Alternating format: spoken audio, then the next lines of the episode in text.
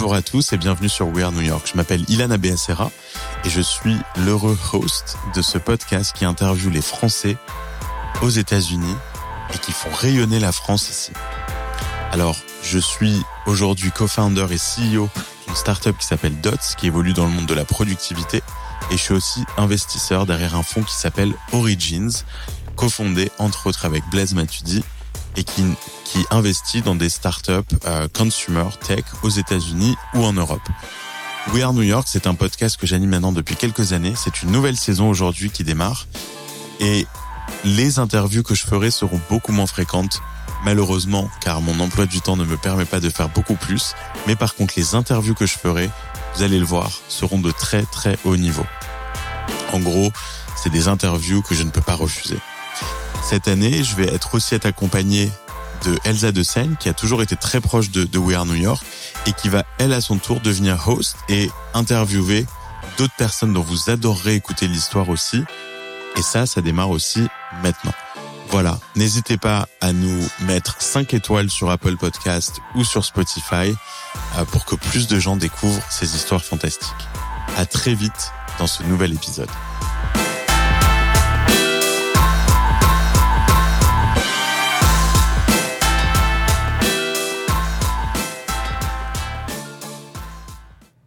Bonjour à toutes et à tous, bienvenue dans ce nouvel épisode de We Are New York. Alors aujourd'hui, j'ai l'immense joie d'accueillir euh, Pierre Giraud. Bonjour Pierre. Bonjour. Pierre est le CEO de Indigo, un start-up studio dédié autour de la santé mentale et de la transformation intérieure. Donc Pierre, aujourd'hui, on va aborder des sujets euh, philosophiques, on va aborder des sujets tech, évidemment, on va aborder euh, le business, la sustainability, on va aborder des sujets de santé mentale et de thérapie.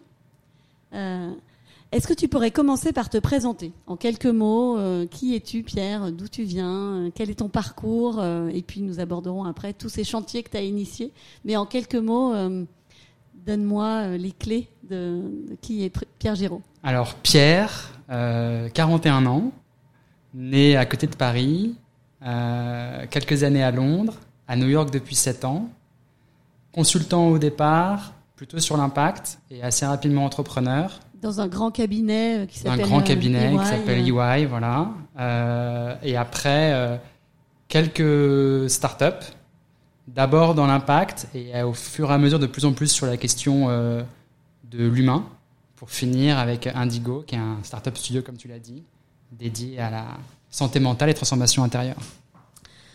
Alors, jusqu'à présent, le parcours euh, cabinet de conseil, euh, success story, euh, entrepreneurial et euh, développement personnel, ça peut paraître assez euh, courant aujourd'hui. Pour autant, toi, tu as un parcours euh, très particulier parce que dès, dès ton entrée dans le cabinet, tu as voulu te tourner vers, le, vers le- la sustainability. Est-ce que tu peux revenir un peu sur la manière dont tu as grandi comment tu as cheminé dans ce parcours euh, qui aujourd'hui t'amène à réfléchir à, d'autres choses beaucoup plus étendues que simplement euh, l'environnement ou les causes de sustainability business complètement. Et euh, en, fait, il faut imaginer que, pour une raison que je m'explique pas forcément, mais assez rapidement, j'ai su que je voulais faire un, métier qui faisait sens. La question du sens, en fait, pour moi, a été tout de suite dans le prisme de lecture et que je me voyais pas faire autre chose que avoir un métier qui contribue à quelque chose que je pense moi être positif. Et du coup, euh, euh, en 2005, la question du sens m'amène naturellement sur l'environnement. On est au début, hein, encore une fois, c'est qu'aujourd'hui ça paraît normal, tout le monde parle d'environnement, mais en 2005, c'est quand même un sujet qui est relativement niche. Et aller sur la question du développement durable, comme c'était le terme consacré, c'était relativement avant-gardiste. C'était un sujet qui n'était pas euh, répandu comme aujourd'hui. C'était quand même 15 ans maintenant, 16 ans. Euh, 17 ans, pour être très précis. Et euh, ça me rajeunit pas. Et du coup, je savais que je voulais faire ça. Je voulais faire quelque chose qui faisait sens. Du coup, j'ai naturellement rejoint au début un cabinet de conseil. Comme tu dis, c'est relativement standard. Mais j'ai rejoint, après deux ans, la practice développement durable, qui était une petite cellule au sein de EY, qui avait vocation à accompagner les entreprises dans leur transformation euh, vers une démarche plus euh, vertueuse. Tu leur as demandé comment ça s'est passé? De, De rejoindre cette cellule Ouais, complètement. comment- En fait, pour te dire, euh, quand j'étais étudiant, donc moi j'ai fait une école d'ingé, Après, j'ai fait un, MBA euh, programme et après, je suis parti à Londres un an pour faire un stage long et apprendre à parler un peu anglais. Je suis revenu chez EY. Je suis arrivé chez EY, je suis revenu en France et arrivé chez EY. Et donc, j'ai commencé d'abord sur la question euh, pure euh, stratégie et organisation parce que je savais aussi que je devais quand même avoir un, un, un sous-jacent un peu business quand même avant de commencer à proposer des solutions euh, de transformation. Il fallait quand même que je comprenne c'était quoi euh, les boîtes. Mais par contre, euh, j'ai demandé, j'ai appliqué, voilà. Et même pour te dire, avant, quand j'étais étudiant, j'ai commencé à me documenter en fait tout seul, de manière un peu autodidacte. J'ai commencé à screener tous les acteurs du sujet. Un truc qui peut-être parlera aux gens qui nous écoutent, mais Nicole Nota, hmm. qui avait, voilà, qui était donc secrétaire général de la CFDT ça rajeunit personne, mais il y a plus de 20 ans, qui avait développé Vigeo, qui était en fait la première boîte de notation extra-financière. Je les avais rencontrés aussi de manière proactive pour dire voilà, je veux rentrer dans cet environnement-là, je veux comprendre comment ça fonctionne, je veux en être. À l'époque, il y avait rien, il y avait un master HEC euh, qui s'est créé un peu après, développement durable, qui était le premier du nom. Mais à l'époque, il y avait rien. Donc c'était vraiment tu débroussaillais le sujet tout seul, à lire des magazines, à lire des journaux, à chercher sur Internet qui existait à peine, euh, tu vois, et euh, aller être proactif pour dire bah je veux apprendre, je veux en être, euh, peu importe la forme, je veux en être. Et donc j'ai commencé comme ça. Depuis que tu étais tout petit, tu avais cette curiosité ou ça s'est révélé dans cet environnement business très Non, toujours, je pense. Toujours, encore une fois, la, la quête de sens est toujours présente chez moi. Et après, une fois que j'ai, toujours, toujours voulu chercher un peu et, et, euh, et, je dirais prendre ce que je pouvais euh, prendre, c'est-à-dire euh, voilà, c'est un nouveau sujet, bah il n'y a pas de curriculum pour ça, je vais, je vais me le créer. Donc EY, euh, tu décides de changer de, une fois que tu t'es un peu formé, tu as le la base du business tu investigues la partie euh, complètement wild de, de, la, de la sustainability. J'imagine que tu en fais le tour. Et c'est là que, que naît ton... Puisqu'au fond de toi, tu avais déjà cette fibre entrepreneuriale. Comment tu passes de EY à je vais monter une boîte ou je vais euh, réfléchir à ça? C'est quoi le moteur derrière ça et... Euh? Ouais, ça, ça, me ramène à des moments importants. en fait, quand j'arrive au développement durable chez EY, je leur ai aussi un peu vendu, ou en tout cas on s'est vendu mutuellement l'idée que comme je venais du conseil, j'étais un des premiers en fait qui faisait la passerelle entre les deux, j'avais une approche assez business et assez euh, consulting, et donc j'allais pouvoir développer une activité au sein de la, de la pratique développement durable. Euh, et en fait, assez rapidement, au bout d'un an et demi, je me suis rendu compte que j'étais senior 2 et qu'il y avait des, des grades, des grades et qu'il y avait bah tu peux, tu peux pas, et, et je me suis senti relativement euh, étriqué, étouffé. Et, euh, et, au même moment, j'ai eu la chance d'être chassé par à l'époque une petite entreprise qui s'appelait Greenflex, qui cherchait son lead conseil. Euh, ils étaient cinq. Et je me suis dit, bah, ok, je vais aller voir ce qui se passe. Et du coup, j'ai rejoint comme founding partner euh, cette petite boîte qui de cinq personnes. Petite mais costaud. Costaud. et en fait, et en l'espace de quelques années, on a grandi jusqu'à 150 personnes plus de 100 millions de chiffre d'affaires, parce qu'il y a plusieurs activités que je pourrais détailler, mais du consulting, des outils logiciels, mais aussi du financement d'actifs. Et j'ai pu m'épanouir moi complètement parce que j'avais un peu euh, carte blanche euh, et euh, j'ai vécu les 5 ans euh, euh, chez Greenflex de manière formidable où j'ai vraiment pu m'épanouir moi et j'ai commencé vraiment à pratiquer l'entrepreneuriat et faire mes premières classes. Donc là, avec ta valise de formation EY, euh, l'expérience le, hein, entrepreneuriale, en tout cas dans un, dans un environnement que tu n'avais pas complètement créé, mais que tu as largement développé, tu t'épanouis. Qu'est-ce que qu'est-ce que t'apprends Qu'est-ce qui te rend le plus heureux Et qu'est-ce que tu découvres chez toi Puisqu'on est dans la logique de la transformation intérieure. Donc on a bien compris le petit garçon bon à l'école qui fait une école d'ingénieur, curieux, euh, qui franchit les étapes plus ou moins codifiées, et puis qui sort de la grille d'évaluation euh, classique pour monter une boîte. Là, on en est là. Euh, qu'est-ce que, à quel stade tu es? Qu'est-ce que tu as appris? Qu'est-ce que, qu'est-ce qui te reste encore Quelle est l'envie d'aller chercher après ça ah ouais, donc il y a plusieurs choses qui se passent. Donc déjà, quand tu es au tout début d'une aventure, et notamment quand tu fais du consulting, tu as tout à faire. Donc euh, en fait, tu te rends compte que tu peux dépendre que de toi, que t'as pas, euh, ce qui est vertigineux au départ, hein, t'as pas le, senior 3, le manager 2, le senior manager 1 et l'associé. pour peut-être baquer euh, ce que tu pourrais faire, c'est que non, si tu as une idée et que tu veux appeler un, futur client ou faire un événement, euh, t'y vas. D'ailleurs, un des premiers trucs que j'ai fait, donc j'avais créé un événement, un petit déj euh, chez Greenflex euh, autour du développement durable et, et ce qu'on faisait nous, comment on le faisait différemment. J'avais invité plein de gens, des anciens clients de chez EY, d'ailleurs, faut pas leur dire, mais voilà. Et en fait, euh, prescription. la prescription. Et, et ce jour-là, euh, il neige. Je suis chez Greenflex depuis quelques mois. Je suis arrivé en, en août. On est au mois de décembre. Il neige. Et là, euh, le petit déj, j'ai deux personnes. Et donc c'est ça le jeu aussi. C'est une leçon d'humilité? C'est l'humilité, c'est entrepreneuriat en mode bah non, mais t'as plus du coup la grosse machine derrière toi. Euh, le- à cette époque-là, Greenflex, il y a pas, y a pas de brain dans le sens où Il il y a pas la traction. Euh, faut tout faire, donc euh, t'apprends euh, euh, à mettre dans, les mains dans le cambouis, se remonter les manches. Tes succès, c'est tes succès, tes erreurs, c'est tes erreurs. Et puis, faut grandir. Faut y aller, faut pas avoir peur, faut, faut être résilient parfois. Et donc, ça commence comme ça. Donc là, j'apprends beaucoup de choses euh, sur l'entrepreneuriat, sur le développement de business, sur l'intégration d'équipes. Ouais, parce que Euh, tu parles de 0 à 150 personnes. Euh, comment ça marche ça? Comment tu comment tu fais confiance? Est-ce que tu donnes justement cette autonomie que tu acquiers? Est-ce que tu la donnes aussi toi à tes équipes? Comment tu les fais se transformer petit à petit, vous qui êtes petits et qui devenez grands? Alors, ouais, alors après, avec les yeux de quelqu'un qui a 41 ans maintenant et j'en avais euh, 28 ou 27 au départ. Euh, je sais pas si j'étais su- super euh, bon à tout ce que je faisais parce que j'apprenais aussi en le faisant. Hein. Mais, euh, mais, ce que dont je me souviens en tout cas, c'est que euh, justement au moment où ça commence à se développer et que du coup moi je fais de l'impact et je fais a priori ce que je veux faire, c'est-à-dire que j'ai un impact positif et, et ça fait du sens. Là, je coche pas mal de cases. Que je suis à Paris, je suis en bonne santé, euh, j'ai acheté un appartement, euh, la boîte marche bien et tout. Et bizarrement, j'ai pas un sentiment de plénitude. Et c'est là en fait euh, le moment.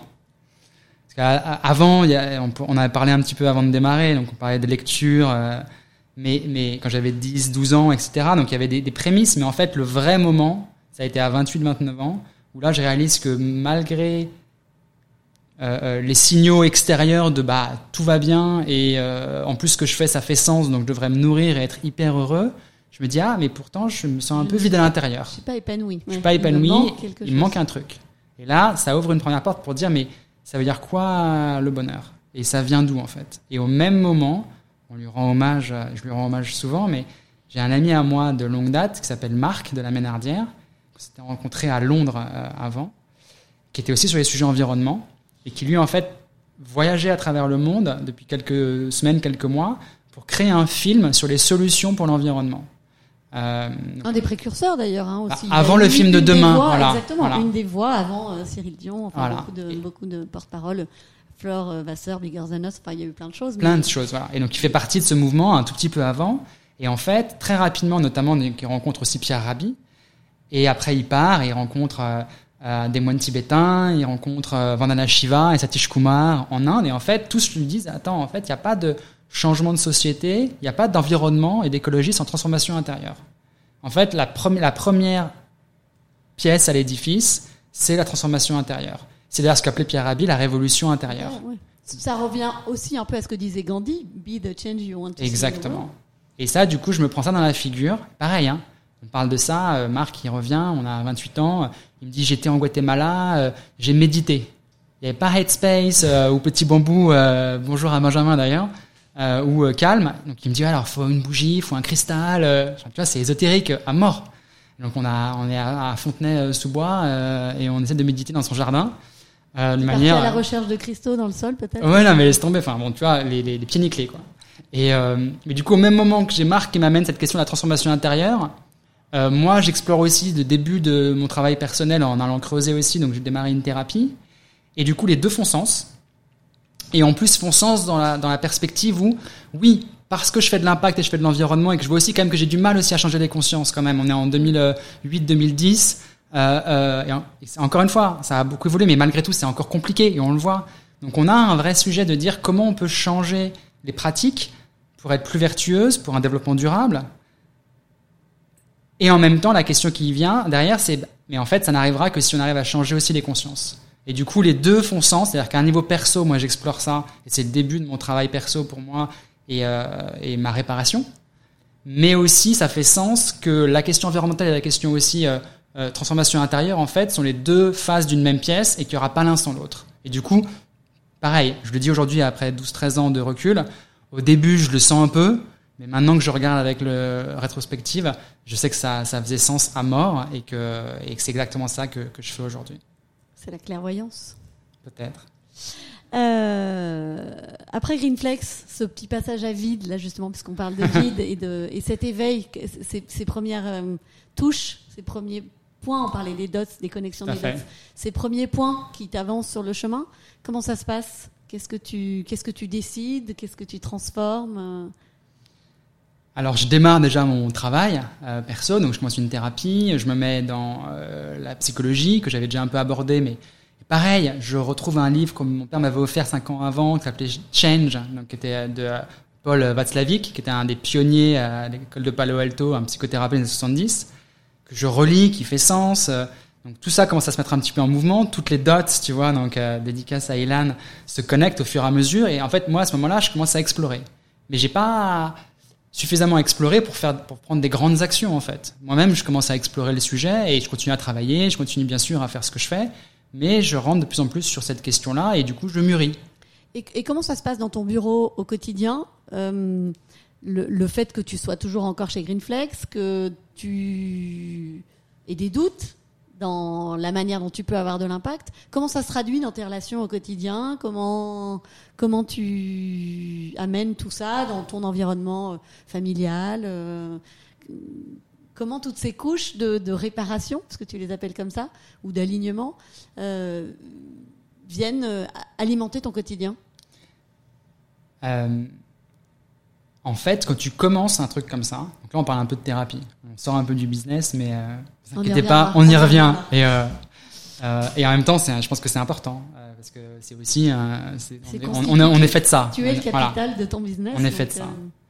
Mais euh, quand tu commences comme ça, t'en parles pas forcément. Encore une fois, pareil, tu reviens, imaginez 12 ans aujourd'hui de post-Covid, euh, santé mentale, mental health, tu vois, tout le monde en parle et ça paraît de plus en plus mainstream et, et, euh, et, oui, accessible. et accessible. Euh, au départ, quand on parle de thérapie, on pense à la maladie mentale. On se dit, mais tu vas chez un thérapeute, t'es malade, t'as un problème. Déjà, on dit tu consultes quelqu'un. On parle, on le nomme Ouais, même pas. c'est hyper euh, euh, feutré, quoi. C'est hyper, il y a un stigma euh, énorme sur ce truc-là. Du coup, euh, et pareil, moi, j'avais pas, euh, j'étais- pas fou, mais juste que j'avais juste une quête de sens. Et je me posais quand même un peu des questions et je me disais quand même quelques, quelques intuitions. Il y avait un peu de boulot à faire sur euh, mes 25 premières années de, de vie. Euh, mais donc, tu- quand tu commences ça, tu vas pas dire à tout le monde à propos, je commence une thérapie, j'ai découvert ça, si, euh, les traumas, l'enfance. enfin. Et donc, il y a des gens qui t'en parlent pas. Parce que tu sens que même si tu as construit une amitié avec eux depuis 15 ans, t'as pas forcément ce niveau-là de, de, d'alignement, d'intimité qui fait que tu sens qu'ils vont pas forcément comprendre. À l'inverse, tu as des gens que tu rencontres beaucoup plus tard et pour une raison que tu ignores, mais c'est peut-être parce qu'il y a une énergie qui passe, tu te sens hyper ouvert dès le début. Et moi, j'ai un ami, tu vois, de chez EY d'ailleurs, Guilin, si tu nous entends, euh, c'est pour toi. On se connaissait assez peu, beaucoup moins que des amis d'enfance, mais dès le début, il y a eu une, une symbiose, une connexion, et on s'est ouvert mutuellement, tout de suite, beaucoup plus qu'on aurait pu le faire avec des amis d'enfance parfois. Qui d'ailleurs après, c'est parfois venu, parce que plus on grandit aussi, plus on se pose des questions, donc plus on peut ouvrir la question, et puis maintenant, c'est encore une fois, c'est un sujet on qui est a plus moins peur du jugement. on a moins peur du jugement, on est voilà. Donc, mais, mais au début, t'en parles pas forcément. Donc, du coup, tu vas distiller au fur et à mesure à quelques personnes ce que tu es en train de faire ou tes enseignements ou ce que tu as pu découvrir. Voilà. Et donc, ça se fait au fur et à mesure. Ça se fait au fur et à mesure de manière très très euh, euh, euh, méticuleuse. Est-ce que ça influence tes, la manière dont tu bosses, dont tu travailles Euh, Est-ce que tu passes plus de temps? Comment Parce que justement, on n'en a pas encore parlé, mais on, parle d'un- être euh, de pierre, un être euh, complet, parce que tu es intéressé par plusieurs choses les neurosciences, la tech, la santé mentale, le développement personnel. Il y a plein de choses. J'ai fait une petite enquête et on m'a dit mais Pierre c'est un bosseur, c'est un bosseur. Donc comment est-ce que justement parce qu'on en- comment tu tu euh, sépares ton temps pour pouvoir euh, questionner tous, tous ces points, s'occuper de ton corps. Euh, J'ai regardé, tu fais de la capoeira, tu fais, tu t'intéresses à beaucoup de choses. Comment, dans cette phase d'évolution, tu arrives à organiser euh, toutes ces facettes qui composent le Pierre d'aujourd'hui, qui, qui naissent petit à petit? Mais comment tu les, comment tu les organises? Encore une fois, hein, au début, ça n'a pas de forme. hein. Au début, parce que, voilà, au début, tu découvres, tu ouvres des portes. Tu ouvres des portes, alors tu découvres des choses sur toi, tu découvres des choses sur la psychologie euh, humaine, sur ta propre psychologie. Tu comprends un peu plus euh, tes, tes émotions, t'écoutes un peu plus ton corps, mais t'es pas encore dans la, nutrition ou euh, la spiritualité. tu découvres, quoi. Donc tout est un peu obscur. Et encore une fois, on revient sur les dots à un moment ça fait sens, mais au départ ça fait pas forcément sens. Donc t'es pas au départ à l'appliquer tout de suite. Euh, tu commences au fur et à mesure à comprendre des choses et puis tu vas, euh, euh, je dirais, intégrer au fur et à mesure, sentir des choses. tiens, avoir, typiquement il y a des choses qui se sont passées. Tu parlais de comment ça se passe dans l'entreprise. Au début, tu commences à, ta thérapie, mais à un moment donné, tu commences à comprendre un peu les mécanismes d'interaction entre les, entre les gens. Donc, tu vois parfois les jeux de pouvoir, les jeux d'ego. Tu commences à comprendre euh, le triptyque un peu, le, la victime, Le bourreau et, et le sauveur. Et tu commences du coup, ça commence à faire sens. Et tu commences à dire, bah là, là, si je rentre là-dedans, je suis mort. Donc hop, tu arrives à débusquer le truc. Donc c'est beaucoup plus, je dirais, euh, analytique et euh, pragmatique. Parfois, quand tu le mets au quotidien, donc tu commences à dire, bah non, je vais pas faire ça comme ça parce que du coup, je rentre dans un, dans un, Oui, tu prends, tu prends conscience des jeux euh, Voilà. relationnels, en tout cas, qui se, qui se positionnent, et toi, tu te positionnes en tierce, qui ne rentre pas euh, dans. dans Voilà, dans- tout à fait. Donc peut-être pour donner deux trois clés euh, pour que tout le monde comprenne, en fait, dans, un, dans les, les relations humaines, il y a un des schémas qui est le triangle euh, victime, bourreau et sauveur. Et en fait, posez-vous parfois la question dans des schémas, notamment quand, quand quelqu'un, quand deux personnes ont, ont- ont un, un problème ou un différent ou veulent régler euh, une question. La troisième qui rentre dans la conversation, parfois, elle est pas forcément, c'est pas forcément opportun de rentrer dans la conversation et d'être le porte-parole. Et parce que souvent après, un jeu commence à se mettre en place de triptyque où il y a bah, la victime qui dit bah c'est pas moi, et puis il y a le bourreau qui, et puis il y a le sauveur qui arrive au milieu qui veut faire intermédiaire, et parfois qui crée encore plus de problèmes que, que s'il n'était pas là. Donc euh, bref, en tout cas, donc du coup, plus tu, tu, tu comprends, tu, tu- tu te comprends, plus ton quotidien t'enseigne Mm. des choses. Et tu as des sortes de use cases au fur et à mesure. Et puis pareil, quand tu commences le travail après, tu évoques la question des émotions. Tu comprends aussi parfois, tiens, tu as des montées d'émotions. Tu dis, bah, tiens, mais pourquoi j'ai là une émotion de stress? Pourquoi là j'ai une peur? Ou pourquoi là je suis énervé? Et tu commences du coup à relier cette, euh, cette émotion à un événement euh, qui vient de se passer. Après cet événement-là, après, il peut t'ouvrir d'autres portes sur pourquoi euh, plus profondément tu as ce bouton sur lequel on appuie. Mais du coup, c'est une découverte de plus en plus. Et t'as pas la maturité à ce moment-là pour l'appliquer, mais tu as la lucidité et le début de connaissance pour euh, le voir ouais. et être un peu acteur et actif dans tout ce qui se passe. Euh, et donc c'est un, c'est un exercice qui dure longtemps, hein, euh, ça dure des années. Et il n'y a pas forcément beaucoup de dissonance au départ où tu dis pas je vais tout changer. Aujourd'hui on parle beaucoup aussi de psychédéliques. Mm. Il y a des gens qui vont faire des trips ayahuasca. Voilà, on y reviendra à la fin. Et eux, c'est une sorte d'accélérateur. En cinq jours, ils ont genre tout compris. Et euh, moi, j'ai un avis euh, partagé sur la question, ouais. modéré. Je pense que tout prend du temps et que le travail, euh, la connaissance de soi et le travail vers soi. J'ai beaucoup aussi derrière lu Spinoza notamment, qui parle beaucoup de ça aussi. Euh, bah, ça prend du temps et il faut pas forcément vouloir le, précipiter parce qu'il n'y a pas de shortcut. Euh, en tout cas, euh, faut pas forcément vouloir absolument trouver les raccourcis. Faut, faut, le parcours fait autant de bien, voire même plus de bien que l'arrivée. Donc, faut s'asseoir, mettre sa ceinture, enjoy the process, voilà, et, et continuer à, à grandir et à évoluer. À écouter des podcasts ins- inspirants. euh, Complètement. Euh, Puisqu'on est, on, on est dans l'inspiration. Quand tu, quand tu quittes euh, Greenflex, euh, j'imagine que tu pars dans des bonnes, euh, des bonnes euh, conditions. Alors en fait, donc au moment où je quitte Greenflex, j'avais déjà, donc là pour le coup, j'avais commencé un peu à processer, il y avait un peu de dissonance et que je sentais que j'avais besoin d'autre chose. Et euh, au même moment, euh, j'ai mon épouse qui me dit, euh, alors pareil, des événements. On part avec Greenflex à San Francisco pour faire une expédition learning pour voir s'il y a de la place pour Greenflex US. On part à 4. Euh, on... pars et je demande à mon épouse, la personne qui est devenue mon épouse, de m'épouser à New York quelques quelques semaines euh, après. Elle dit oui. Et quelques temps après, elle revient en me disant ah euh, by the way, euh, j'ai une opportunité à New York. Et donc là, à un moment donné, tout pareil s'active, S'aligne. s'aligne, et je lui dis bah ok, on fait ça. On fait ça, mais je sens aussi que j'ai pas forcément envie de développer Greenflex New York, donc je décide de Pourquoi? partir. Pourquoi tu le sens comme ça, sachant que c'était un peu ton, ton, enfin, que tu l'avais fait grandir, vu grandir, et que tu aurais pu l'amener encore peut-être plus loin. Euh, c'est quoi le, le, le, le, fond, le- qui te fait avoir envie de changer? Bah là, je me dis, ok, j'ai rejoint le projet très très tôt comme funding partner, mais c'était quand même pas mon projet. Et puis il y a suffisamment de dissonance euh, que je ressens moi pour me dire quelque chose qui m'appelle de plus, m'appelle de plus, et je veux vraiment de plus en plus m'aligner avec euh, avec ce à quoi je crois. Donc là, il y a cette envie, et puis aussi cette envie aussi de dire, je vais peut-être me donner quelques semaines, quelques mois pour appuyer sur euh, pause et distiller un peu tout ce qui s'est passé depuis euh, cinq ans et repartir sur un nouveau cycle une fois que je saurai exactement euh, où je veux. Et en vrai, enfin ça s'est passé comme ça au début, mais j'ai de nouveau un petit peu erré. on pourra en parler. Ça m'a intéressé, euh, je pense maintenant les gens qui écoutent parce que c'est la partie New York.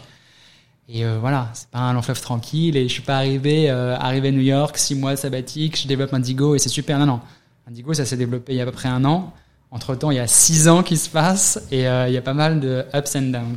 C'est ça Forcément. qui est intéressant. C'est ça, ça le jeu. c'est- là-dedans qu'on veut rentrer sur le Pierre qui qui apprend, qui est sur le chemin et l'objectif est le chemin. Donc euh, Tout à fait. On a parlé justement, puisque tu es arrivé ici, est-ce que tu as eu du temps? Est-ce que tu as eu du temps justement pour la lecture? Est-ce que tu as eu du temps pour découvrir New York, pour découvrir les différences, pour savoir pourquoi tu veux rester ici? Complètement. Et en fait, j'ai fait un truc un peu fou, euh, qui un, rêve d'enfant. En fait, en vrai, peut-être comme plein d'autres gens, mais je me suis toujours dit, j'avais une petite âme d'artiste. Il y a un truc qui me, qui vient me chercher aussi. Notamment, on parle beaucoup des émotions depuis tout à l'heure, mais euh, et du coup, je me suis dit, tu sais quoi euh, Je vais commencer par faire euh, quelque chose qui, était à la New York Film Academy.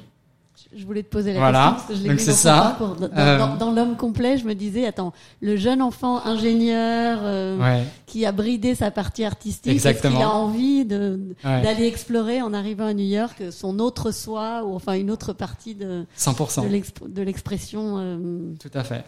Et du coup, je fais un truc, j'ai fait un truc qui s'appelait Intensive Workshops. C'est un mois. Payes pour ça, mais c'est relativement abordable. On était à, l'époque, c'est un bâtiment qui était à Union Square, qui a été du coup, euh, depuis qu'a qu'a fermé, ils ont ouvert à Battery Park.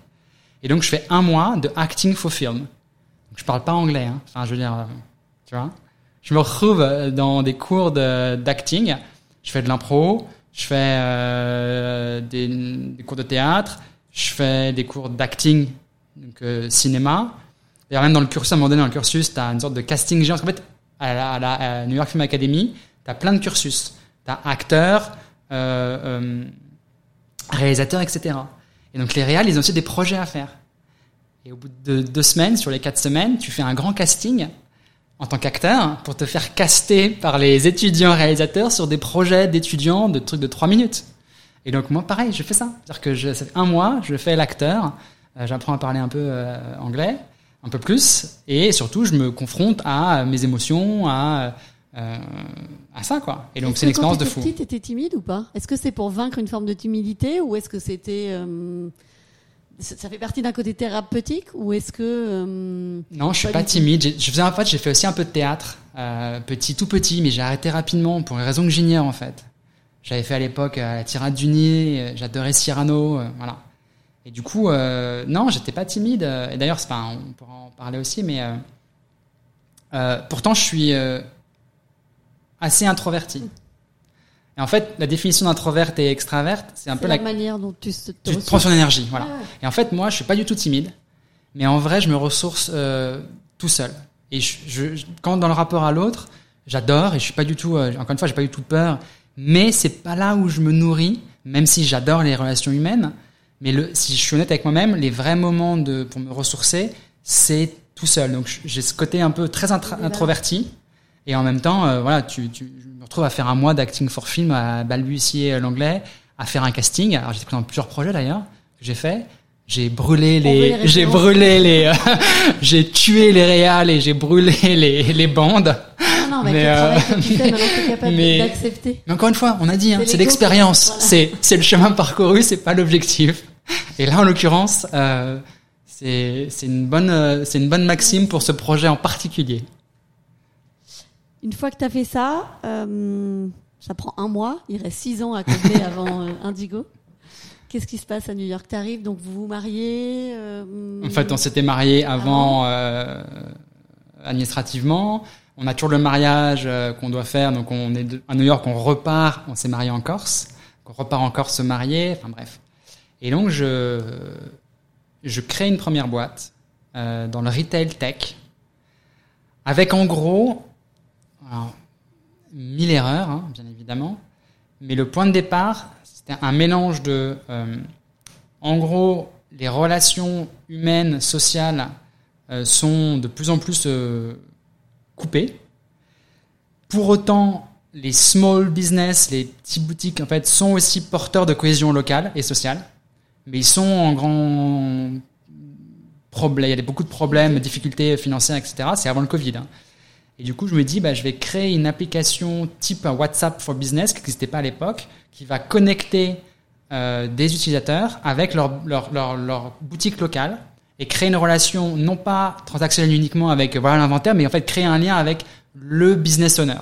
En gros, le meilleur porte-parole de la boutique, C'est le... euh, celui qui crée, c'est le fondeur, c'est l'entrepreneur, c'est celui qui a créé la boutique. Et du coup, j'essaie de créer une relation un peu plus émotionnelle entre, bah, en fait, si tu connais les gens de ton quartier et notamment les petits commerces, ils vont eux aussi te faire des meilleures recommandations. Tu vas, hein, et tu vas aussi Créer du lien. créer du lien. Ça s'appelle High, donc euh, High Commerce. Donc l'idée en fait de e-commerce, mais les High Commerce et le HI, c'était Human Interaction Commerce. Et c'était aussi le jeu de mots sur Hi, Hello, qui veut dire en gros c'est une application de chat. Et en fait ça vient cette idée avec euh, euh, une boutique d'ailleurs que vous pouvez aller voir encore maintenant, qui est à un bloc de là où j'habite, donc euh, euh, 29 et 5, il y a Maison Taine. Ah, Donc, très bien, Ouais, tu connais? Bien sûr. bah, Dédicace à Tom et Henri. Ah, bah, bien sûr. Voilà, bah voilà, tu vois. Donc Tom et Henri, c'est des potes maintenant. Et Tom et Henri, c'est les premiers bêta pilotes de High Commerce parce que je les rencontre et en fait moi j'arrive, je connais personne. Et au fur et à mesure, je connais quelques personnes dans le quartier qui sont notamment des coffee shops, le Ace Hotel, euh, etc. Et la boutique de euh, Maison Taine. Et du coup, je me sens moins seul en fait dans mon quartier. Et d'un coup, ça crée de la cohésion pour moi. Et je me dis, tiens, on pourrait peut-être créer une application autour de ça pour créer de la cohésion euh, locale et sociale autour du retail. Je comprends l'idée. On revient à la partie business. Tu arrives de Greenflex. Tu es parti avec un peu, beaucoup d'argent. Peut-être pas du tout. Comment tu montes ta... Ce qui intéresse aujourd'hui, c'est, tu vois, franchir les étapes. Comment tu les franchis Ouais. Quelles sont les difficultés Et quelles sont les ressources et les moyens Comment tu crées cette boîte Euh, Tu te dis un matin, tiens, voilà, il y a ce besoin. euh, J'identifie quelque chose. Euh, Qu'est-ce que tu mets en place? Tu es tout seul T'appelles qui? Tu lèves Ouais. de l'argent? T'en as déjà? T'investis où Ouais. Donc au début, donc tu processes un petit peu euh, l'idée, tu essaies de voilà. Avec j'avais aussi la question de des, des data en fait pour dire donc euh, comment aussi on peut créer justement euh, euh, plutôt un besoin en fait client. En gros, c'était une application WhatsApp où tu avais à la fois une map avec les différents profils de tes business owners autour de toi et une, une application en fait de chat pour dire tu peux faire une requête pour dire bah voilà bonjour tout le monde, je cherche ça. Et vous, commencez à me faire du personal shopping et me faire de la curation de produits et d'idées sur la base de ce que je cherche. Donc avait Géolocalisé. Géolocalisé, voilà. loca- Enfin, Tout à fait. euh, Local, euh, petit environnement euh, à fait. autour de chez toi. quoi. Tout à fait. Ok. Donc avec une dimension, donc euh, euh, plutôt que de me faire targeter avec des publicités, c'est moi qui me euh, qui me présente comme étant à la recherche de quelque chose et du coup je crée une sorte de un peu comme un beacon pour dire je suis là. Euh, vous commencez à me pitcher moi parce que je cherche à faire un cadeau. Voilà. Euh, et donc là l'idée euh, je la je la teste un peu. Euh, je commence à, à avoir des premiers euh, shops qui sont intéressés par la philosophie du, du truc. Euh, donc oui, j'ai un peu d'argent et euh, je décide de, bah, de lever un peu d'argent. Et je fais appel à des angels, De des anciens. Friends and Family. Tout à fait, Friends and Family. Je leur pitch cette vision, voilà, et je réunis à peu près euh, 200 000 euh, dollars pour au- autour de ça, avec plutôt de Friends and Family, quelques angels, sur euh, un deck, une première traction, euh, quelques trucs. Quoi. Et là commence euh, bah, le premier projet d'un Français à New York euh, qui se qui se rate quoi. Ah oui, mais t'as besoin de ça. Je sais pas si t'as besoin, mais en tout cas, euh, euh, c'est ce qui s'est passé. Et parce que en fait, tu tu as plein de choses que tu connaissais pas, que tu sur lesquelles t'as fait un peu des, des raccourcis. Euh, et en fait, il y a plein d'erreurs. Et aujourd'hui, quand je regarde ça, je me dis, mais il y a tellement d'erreurs que j'ai faites. Mais en même temps, c'est le processus aussi, comme tu dis. Et donc, tu, tu fais tes, tes, tes classes, t'apprends euh, de tes quoi premières les erreurs. erreurs Donne-en quelques-unes comme ça qui peuvent enrichir les, les démarches des prochains ou peut-être leur faire gagner un peu de ce temps qui est incompressible, mais quand même. Alors, deux, deux erreurs en particulier euh, que j'ai faites moi. La première, c'est que, et là, ça, ça a beaucoup nourri la réflexion après, notamment chez Indigo, on en parlera, mais c'est le dérisking, ce que j'appelle en fait, en gros, vraiment comment euh, dérisquer, je sais pas comment traduire ça bien en français, mais un projet. Vraiment, en fait, tester les, hypothèses de base et venir vraiment changer le, le projet, le modèle économique, etc., en amont, en fait. Et ça, je l'ai survolé, je pense, beaucoup trop. Euh, D'ailleurs, il y a une étude de CB Insight qui, tous les ans, qui dit un peu les raisons numéro un pour lesquelles les startups euh, se plantent. Et en général, numéro un ou numéro deux chaque année, c'est no market need. 50% des boîtes qui se plantent, en fait, ça paraît dingue. Et en fait, potentiellement, c'est ce que j'avais vécu moi aussi, c'est que j'avais pas assez bien cerné le market need. Et euh, j'ai créé un truc euh, qui n'était pas assez euh, bien défini par rapport à un vrai besoin. Ouais. Donc voilà. Et deuxième erreur colossale du coup que j'ai faite en parallèle, c'est que du coup j'ai bien inspiré de mes lectures, de Lean Startup, Zero to One, j'ai tout compris, tu vois, bien sûr, voilà. Du coup, je fais un produit. Du coup, je fais appel à des techs. Un expert tech. Donc, rapidement, je dépense de l'argent dans un produit tech. À l'époque, pareil, euh, il y avait pas encore, un- il y avait déjà un peu. Les Bubble n'étaient pas là où ils en étaient aujourd'hui. Donc, euh, tu fais de la vraie tech. T'as des techs qui te disent bah oui, il faut faire une stack. Alors, on va mettre, euh, on va prendre un, un Node.js en back-end. Du coup, hop, t'as pas commencé à réfléchir que t'as déjà déjà lâché dépensé, 20 000 balles euh, 30 000, euh, et puis après, euh, ton truc qui fonctionne un peu, mais du coup, tu te dis, bah, faut le faire un peu scaler ou changer, du coup, tu as un autre chèque de 20, enfin bref. Et en fait, c'est un engrenage dingue qui fait que le mélange de une étude de marché un, petit peu plus en amont. un, un- un peu, un peu pas assez puissante malgré tout, et très rapidement des coûts générés avec la tech qui deviennent après en fait un serpent de mer parce que tu génères du coup des dizaines de milliers de dollars pour continuer à faire de l'itération et chercher un peu product market fit en itérant sur un produit tech qui devient de plus en plus lourd. Et en fait là, le, le, en fait, le lean startup euh, euh, mal compris. Mm. En gros, tu dis bah et d'ailleurs comme beaucoup de gens encore une fois, ils vont tout de suite faire un produit en pensant itérer au fur et à mesure. Quoi. Et en fait, je pense qu'il y a une compréhension maintenant que, que j'ai du MVP qui est plutôt euh, en fait la Le question du viable, euh, Viable product. viable product. et en fait que les gens comprennent comme un produit, c'est-à-dire que moi aussi d'ailleurs comme un, un produit tech, un tangible. Et en fait la question qu'on doit se poser c'est est-ce que c'est pas plutôt un minimum viable assumptions? En gros, ok, j'ai un business, quelles sont les, assumptions, les, les- les hypothèses euh, euh, importantes et critiques que je dois tester?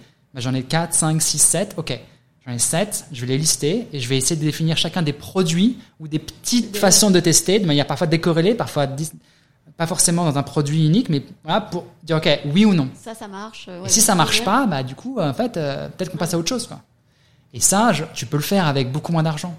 Quand tu le fais avec beaucoup plus de méthodes et de manière beaucoup plus frugale euh, et que tu te poses des vraies questions. Et aussi, une erreur que j'ai faite, c'est que j'ai, même si j'avais fait un travail sur moi, on en a parlé, j'avais quand même pas mal travaillé sur l'ego. T'as toujours un peu l'idée du founder qui dit j'ai une idée qui est formidable. Mm. Et d'ailleurs, euh, de plus en plus, en fait, et la question à se poser, c'est non, est-ce que le problème auquel je veux Je trouver une solution, c'est un problème qui, est, qui a un marché qui est profond, qui est un vrai problème? Et après, le chemin, encore une fois, là, on parle, il peut changer dix fois. Le produit peut changer dix fois. C'est- Oui, c'est. Enfin, l'intention. C'est l'intention qui est derrière, voilà. euh, Quelque chose ou d'apporter, en tout cas. une Exactement. pierre Et un- d'être honnête sur, bah, je vais tester différentes solutions pour y arriver. Et si une solution marche pas, je vais passer à la suivante.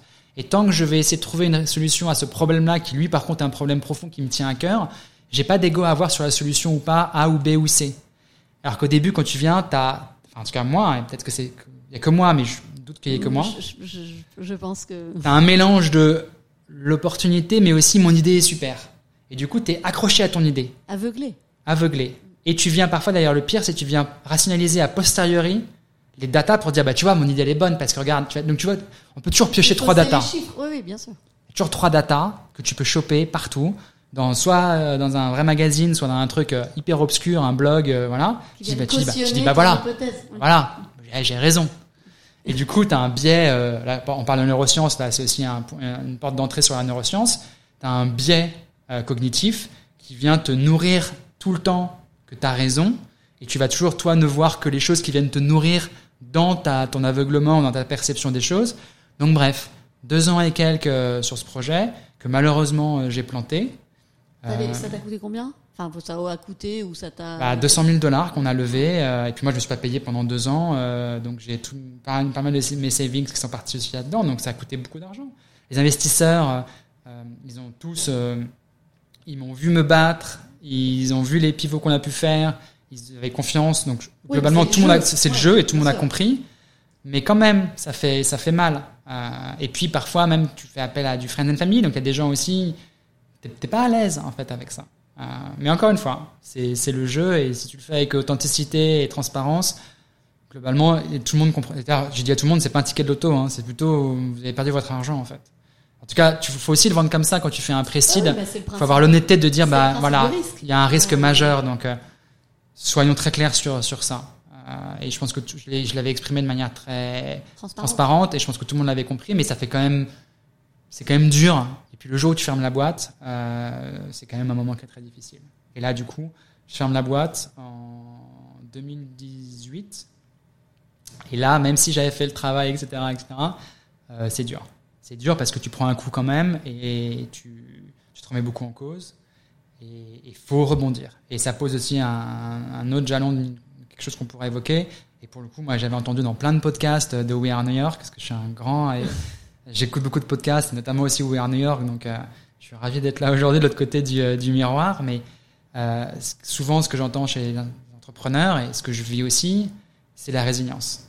C'est qu'en vrai, à un moment donné, faut avoir, faut avoir la capacité à se relever une fois, cinq fois, dix fois, quinze fois.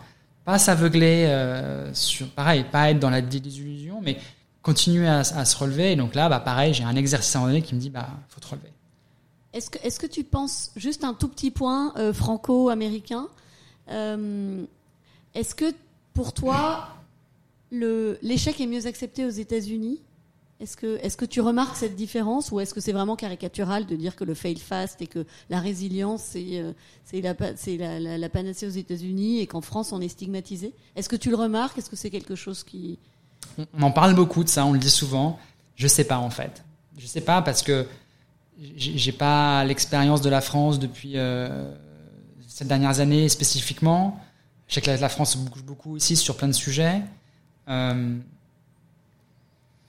je pense aussi que quand on est aux US, comme on est tous un peu déracinés, on est tous euh, aux US en situation d'immigration, c'est-à-dire qu'on n'est pas chez nous. Et il y a plein de gens qui sont d'autres nationalités, donc on est tous une sorte de melting pot de gens qui viennent là, un peu en exil.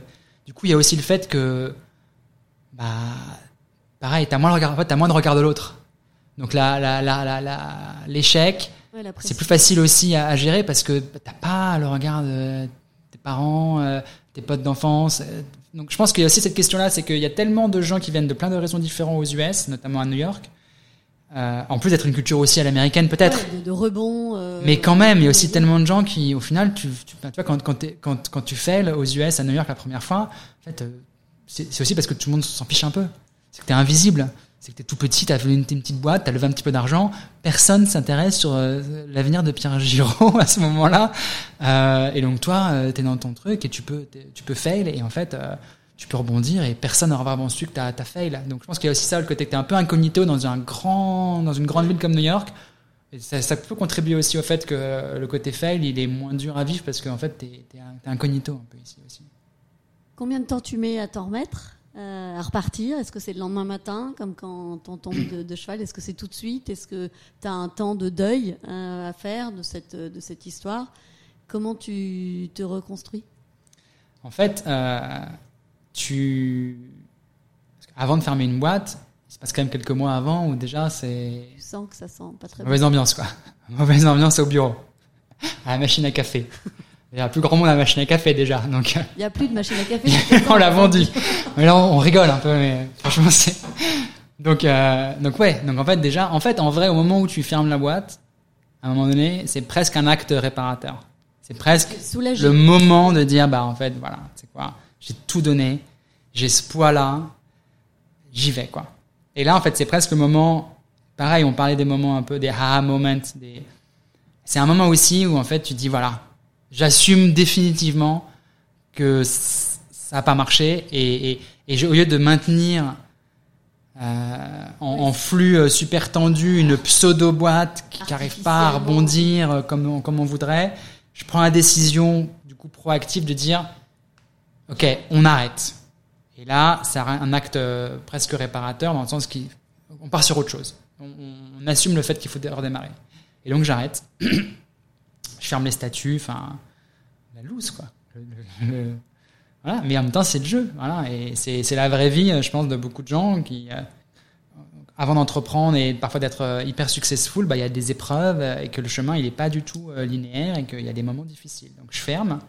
Et du coup, j'avais fait monter sur cette boîte un voisin de building, un Américain. Pareil, une fierté quand même d'avoir assez rapidement fait venir les Américains. J'ai toujours voulu essayer. Et pareil, c'est très dur. On peut en parler, mais c'est quand même dur de vraiment craquer le modèle. Euh, Complètement. C'est un des sujets récurrents d'ailleurs dans, les, dans les épisodes de Dylan ou les nouveaux. Euh, le onboard, enfin pas le onboarding, déjà l'attraction, attirer les Américains pour Bien les faire sûr. bosser et, et, les garder parce que qu'ils adhèrent à la culture, euh, surtout quand on est une toute petite boîte. Quand on Complètement.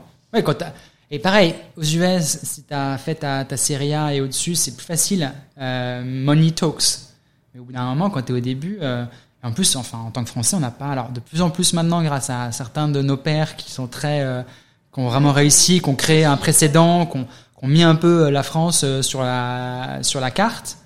Euh, malgré tout, la scène, grâce à la partie tech notamment. Hein, bien la, sûr, voilà. La, la, la partie euh, ingénieur euh, est ultra reconnue. On voit il y a Vivatech et il y a, un, il y a une grosse attraction 100%. en France dans, dans quelques dans quelques semaines et ça vaut des deux côtés. Il y a un, il y a un nouveau un nouvel Eldorado mais raconte-nous comment tu as réussi à. Non, mais complètement, complètement. Il y a, il y a, il y a, un, il y a un vrai, il y a, il y a très très belle réussite française. Il y a, il y a plein de talents, notamment tech ou en, en sciences en général. Mais quand même, quand tu arrives aux US et que tu es français, t'as pas tous les Américains qui disent ah super un Français. Enfin tu vois. Genre, tu vois. C'est pour toi. Ouais. Com comment tu l'as convaincu ton voisin du dessus ou du dessous ou du... Bah on a échangé et je pense que je pense en fait que ce qui a toujours été un peu partie de moi, c'est ce côté vraiment le sens. Le why, euh, comme à la Simon Sinek euh, il y a longtemps aussi, tu vois. Donc moi, je, du coup, voilà, parfois, faut, faut se poser la bonne question pour le traduire de manière très business et très concrète. Et on a vu, parfois, j'ai fait des erreurs et j'ai pas réussi à le traduire aussi bien que ce que j'aurais peut-être dû. Mais quand même, le fait que aussi, de, de vraiment d'être vraiment dans la, vision et dans le why et dans le sens, euh, ça peut toucher beaucoup d'Américains quand même, parce qu'ils n'ont pas forcément toujours ça en fait dans leur entourage. Il n'y a pas toujours la question de la mission, du sens, du why dans les boîtes euh, US, même si parfois après c'est marketé comme tel, mais d'avoir vraiment quelqu'un qui est authentique et qui vend vraiment quelque chose. Le, le, le point voilà. que tu peux pas dire parce que tu es humble et que tu disais l'autre côté du miroir, là regarde, c'est moi qui tiens le miroir. L'autre point, je pense que, que le doivent voir les Américains, c'est, euh, tu l'as dit, il y a une partie why et une partie bullshit de temps en temps. Enfin, tu vois, toi, ton point, c'est d'incarner. Euh, tu vois, on, sent que tu es euh, authentique, aligné, convaincu avec cette vision que tu dois proposer. Donc, tu l'as pas dit, mais moi, je te dis, à mon avis, ton Américain, il est venu pour ça, pour euh, pour exécuter une vision portée par quelqu'un qui n'avait pas que envie, mais qui exécutait lui aussi en étant complètement convaincu. Bah, merci de du commentaire. Et c'est vrai que c'est possible, tu vois, parce qu'en fait, après, et c'était un peu la passerelle sur ce que je voulais faire sur après, du coup, la fermeture de cette boîte-là. En fait, il, il, a eu, lui, une idée et il m'a dit, Pierre, j'aimerais te demander de m'aider sur ce truc-là. Et je pense aussi parce qu'on avait créé justement une relation euh, de confiance. Et quand tu veux créer au début une entreprise, tu veux des gens autour de toi en qui tu as confiance, qui n'ont pas d'agenda euh, particulier. Et du coup, il est venu quelques temps après il m'a dit Pierre, j'ai une idée euh, autour euh, du euh, CBD. Et donc moi j'avais fermé e-commerce et je lui ai dit. Pour les auditeurs qui ne connaissent pas encore le CBD, c'est la partie non cannabid cannabidoïde. hein, du- en fait, c'est c'est séparé en THC et CBD. Enfin, vas-y, tu dois expliquer, mais il faut quand même expliquer la différence entre la partie psychotrope et la non. à fait. En fait, en fin 2018, euh, aux US arrive ce qu'on appelle la Farm Bills, donc un décret, une loi qui euh, légalise la culture du chanvre. Donc le chanvre, en fait, c'est le voisin de la marijuana. C'est pas le même, mais le, fait, le cannabis, c'est une famille de plantes. Dedans, il y a la marijuana et le chanvre. Et le chanvre, en fait, c'est une plante qui n'a pas de THC ou qui a moins de 0,03% de THC. Le THC, c'est la substance qui est psychotrope, euh, pique. Et le CBD, c'est une substance périphérique qui est présente dans la marijuana et dans le chanvre et qui s'avère avoir des vertus euh, thérapeutiques, comme d'ailleurs les plant-based medicine, comme euh, la médecine ayurvédique a 4000 ans. Hein. Le maca, que tout le monde aujourd'hui, euh, le turmérique, le rhodiola, le ginseng. Il y a plein de plantes aujourd'hui qu'on connaît, euh, qu'on connaît dans notre Oui, quotidien, On connaît les vertus médicinales. que nos amis euh, d'Asie ont pratiqué depuis, d'Inde ont pratiqué depuis très longtemps. Et donc, on découvre, euh, enfin, de plus, de plus en plus, on, on découvre les bénéfices thérapeutiques du CBD. Et du coup, aux US, la- le législateur décide de légaliser la culture du chanvre, donc avec quasiment pas de THC. Et Anthony vient en me disant j'ai euh, j'aimerais développer euh, un concept de marketplace et peut-être de lieu euh, d'expérience autour du CBD. Et moi qui avais commencé aussi dans mon parcours perso sur plein de choses, aussi à toucher un peu la nutrition et même de manière générale tout ce qui est holistique, je lui dis mais moi le CBD seulement ça me, pff, ça me- si on fait un truc plant-based medicine, donc si on va un peu plus loin que le CBD et qu'on intègre euh, les médecines ayurvédiques et puis aussi peut-être potentiellement que demain on a un lieu autour du yoga méditation donc en gros une sorte de voilà Le centre Le- holistique. voilà euh, tout à fait autour de, de Qui s'appelle Restore d'Ardos. Voilà.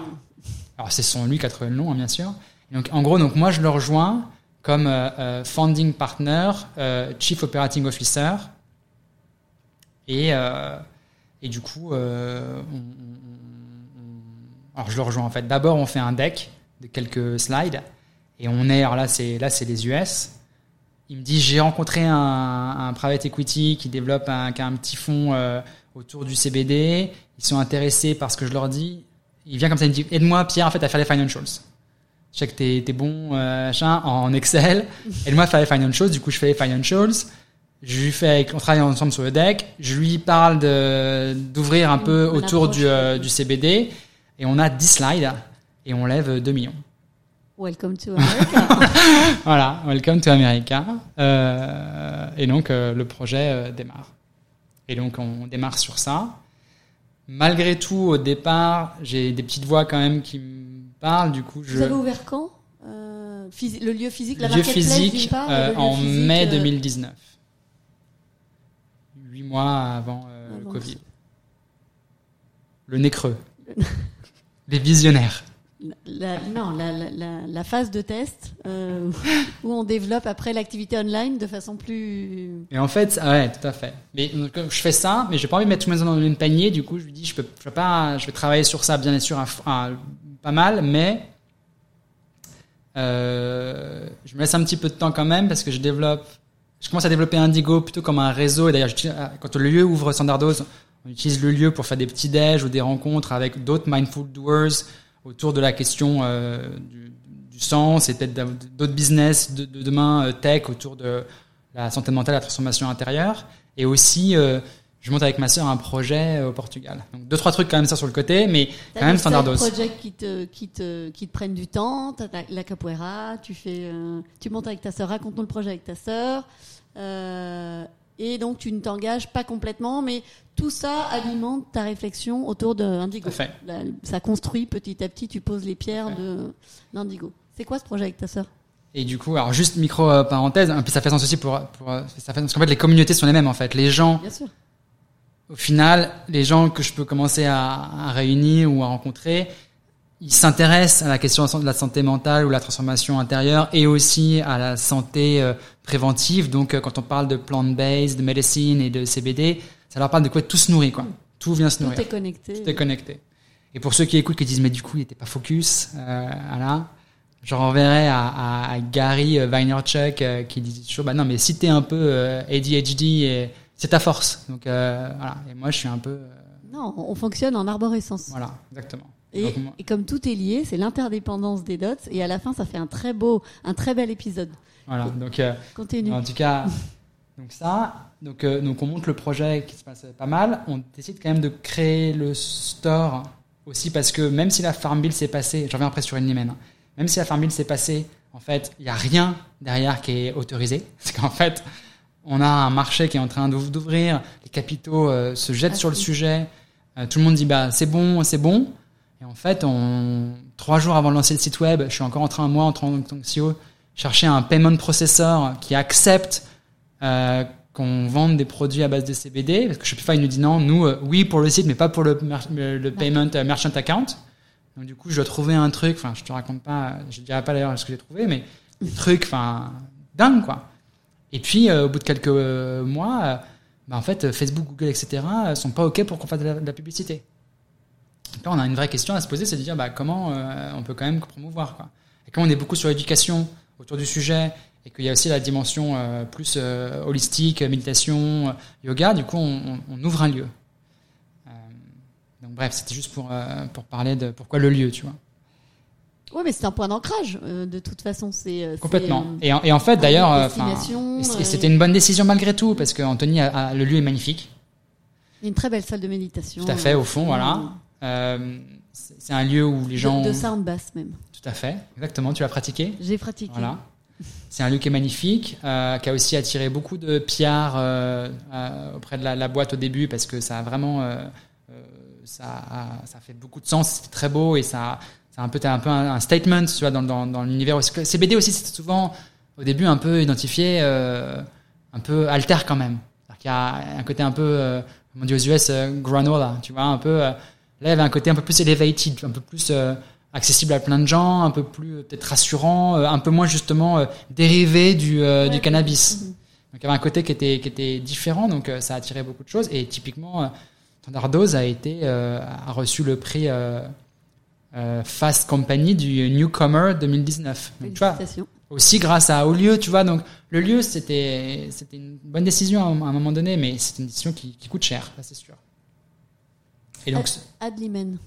Inlimen. Inlimen. Inlimen, euh, Bon, bah, ouais, Inlimen, euh, donc ma sœur est artiste euh, plasticienne, euh, visuelle à, à Lisbonne. Et en fait, on avait plein de conversations sur plein de choses. Et à un moment donné, on s'est dit, euh, bah, en fait, pareil, toujours la même question de, on est déconnecté de nos émotions et on est déconnecté des gens, en fait. Il y a une sorte de, de déconnexion. On est tous un peu des, des humains euh, atomisés comme ça euh, sur, sur cette planète de plus en plus quand même. Moi, je trouve. D'ailleurs, il y a un bouquin de Glucksmann qui s'appelait Les enfants du vide. Il expliquait ça un peu assez bien en disant voilà, plus on avance, moins on a de, de, de connexion avec des communautés, pas dans le sens négatif du terme, mais tu vois, la notion de famille, la notion de, de, localisme, un peu sans, être euh. Il est pas réac, euh, euh, Glucksmann, mais et du coup, il y a cette question là de moins en moins en fait de lien avec l'autre. On sent qu'on est tous un peu indépendants, on croit qu'on est tous uniques et qu'on n'est pas interconnecté avec euh, la nature ou avec euh, nos voisins et du coup, euh, on a développé une limen. Donc, limen, c'est un terme latin, en fait, qui a donné liminal en français. Qui en fait le moment où tu changes d'état. Tu passes d'état à gazeux à solide. Et en fait, ce qu'on a fait, c'est que c'était une, série, en fait, de rituels artistiques autour de questions un peu philosophiques pour dire, OK, qu'est-ce qu'on peut faire pour que les gens se parlent un peu et se trouvent des points communs? Mais en fait, on va prendre des questions existentielles. La question, le rapport à la mort. En vrai, qu'on soit euh, entrepreneur français à New York, étudiant en Chine ou retraité euh, euh, au Kenya, on a tous le soir des petites angoisses parfois par rapport à la question de la mort. Voilà. Et en fait, on, ça, en fait, ça nous rapproche en fait parce que c'est ce qui fait de nous des C'est un humains. point commun. C'est un point commun. Il y a la question de, de la mémoire de l'enfance. Donc, il y a plein de points communs en fait, qu'on a, qui sont liés à notre, notre humanité et notre, notre, notre vie. Et du coup, on fait euh, ces, rituels artistiques qui sont en deux grands actes. Donc, ça dure en général deux heures. On a fait le premier à l'époque, euh, pareil en 2019, euh, au Portugal, dans un ancien euh, site archéologique romain, autour de la question de la mémoire, justement. Donc, il y a deux heures. Il faut imaginer, c'est une heure en général de performance artistique, donc avec musique, musique et danse, immersive un peu à la Sleep No More pour ceux qui Ouais. connaissent. Donc en gros, tu as l'audience qui est là, répartie à travers le site archéologique, les danseurs qui viennent là et qui viennent presque en interaction avec euh, l'audience. Donc en fait, ça a une vocation à perturber un peu l'audience et peut-être les mettre dans une sorte d'état un peu second. Euh, en tout cas, euh, voilà, altérer un peu euh, la petite voix, l'ego, la posture. Et dans la foulée, en fait, sans applause, sans rien, on leur avait donné au préalable une tenue, donc une sorte de, ils avaient tous eu la même tenue, une sorte de combi et une enveloppe. Et donc sans transition, après une heure, tu vois, de performance un petit peu chamboulante, émotionnelle, on leur dit ok, maintenant vous ouvrez les enveloppes et vous posez les questions à votre voisin. Mais des questions hyper euh, deep. D'ailleurs un peu comme euh, ce que font euh, de Deep Skin, par exemple. Un truc hyper deep. T'as un voisin que tu connais pas et tu dis bah alors, c'est quoi ton souvenir le plus douloureux? Et là, là, d'un seul coup, oui, il n'y a Là, plus de masque. euh, plus de masque. Mais quand tu fais ça euh, comme ça à froid, euh, crac, claquage de claquage de fracture de- fracture fracture de fracture d'émotion. fracture de l'émotion quoi. En mode bah non mais fracture d'ego là. Non mais attends, tu, tu me parles là. Quand ça vient après une heure de performance, que t'es un peu dans un dans un mood, bah, du coup tu te sens dans un espace un peu euh, Ouais, t'es dans un bain, dans un espace euh, voilà. adouci. Exactement. là, Et puis c'est un peu un safe space comme on dit. Du coup, tu es plus enclin à t'ouvrir à... et du coup on fait ça euh, et ça, ça- c'est super quoi. Alors, pareil, faut travailler un modèle économique avec ça, hein. mais euh, on a fait d'autres événements euh, derrière. Mais pareil, après le Covid est arrivé, il nous a fait beaucoup beaucoup de mal parce que deux ans euh, quasiment d'interdiction de se réunir. Le premier Limen, pour te dire, il y avait 150 personnes. Donc en mode Covid, c'est Mm. interdit ça. Ça marche moins bien. Donc c'est un projet qui est là. On a fait la question de la mémoire. On a encore quatre autres questions. Peut-être que ça sera dans notre vie, tu vois. Donc on a mémoire, mort, euh, normalité, intimité et consciousness. Et donc c'est une évolution, tu vois. C'est à chaque fois donc la mémoire parce que d'abord c'est les racines, la mort parce que si tu n'arrives pas à régler cette problématique-là, bah le reste est dur parce que faut, un jour faut, faut, faut faire la. Faut, Marc Aurèle qui parle beaucoup de ça, tu vois. Le voilà le même me mémorandi tous les matins pour dire tu sais quoi? Voilà. Si Peut-être que je meurs ce soir, quoi. Fais comme si ce jour était le dernier. Et du coup, tu vis l'instant présent, un peu plus. Mais bref, voilà, c'est une hymen. Donc ça, c'est la parenthèse avec ta sœur. Ouais. Qui continue, parenthèse qui n'est pas fermée. Qui, Pas fermée, mais bon, qui est pas- qui est pas- qui est pas très active parce très que active. tu es à fond là sur le, le spin-off de- d'Indigo, de deux boîtes. euh, Tout à fait. Comment, comment, comment ça se passe? Donc Indigo, tu montes Standardose, tu expliques à, j'ai oublié le prénom de euh, ton co-founder, Anthony. à Anthony, tu lui expliques que tu es dédié à ce projet mais pas 100%, que tu as d'autres activités à côté. Donc tu participes, tu es euh, co-founder. hein. Comment tu t'organises pour monter euh, Indigo? Est-ce qu'il en fait partie? Euh, qui, à, qui, tu fais appel pour monter ça? Et euh, comment tu arrives là à communiquer une actu hier ou avant-hier sur le lancement de boîtes euh, Donc du coup, donc c'est un, un long chemin qu'on a qu'on a balayé un peu. J'espère que pas avoir perdu trop de personnes sur sur le chemin, mais à un moment donné, du coup, tout fait sens. Et je me dis, ok, en fait, j'ai co-créé euh, trois boîtes. J'ai adoré notamment le Zero to One. Et je me dis, voilà, moi en fait, euh, il y a un concept d'ikigai que tu connais. Voilà. Bien sûr. Et donc, c'est quoi un peu mon ikigai? Et ben, je me dis, bah moi, je me sens à l'aise et je pense que j'apporte de la valeur dans le Zero to One. Donc le, le- l'ikigai, c'est un concept japonais qui permet de concilier euh, les, les ambitions du monde, les, les envies personnelles et les besoins économiques. euh, et au centre de, ces cercles, euh, on retrouve son son ikigai, donc son désir profond. C'est pourquoi de- on de- peut être fait. Contribuer, Voilà. voilà, de, de contribuer à alimenter l'ensemble de ces de ces, de ces cercles. Tout à fait. C'est une façon un peu, c'est une, c'est une façon, un prisme de lecture pour dire, bah, trouve un peu euh, ton métier idéal et ce pourquoi tu penses que tu es fait. Et c'est l'intersection de plusieurs choses, notamment, bah, t'es bon à quoi, euh, pourquoi tu peux te faire rémunérer, de quoi le monde a besoin, etc. Donc c'est un peu un mélange de tout ça. Et donc c'est pareil dans une logique de faire un métier qui fait sens, mais c'est une façon de, réunir tout ça.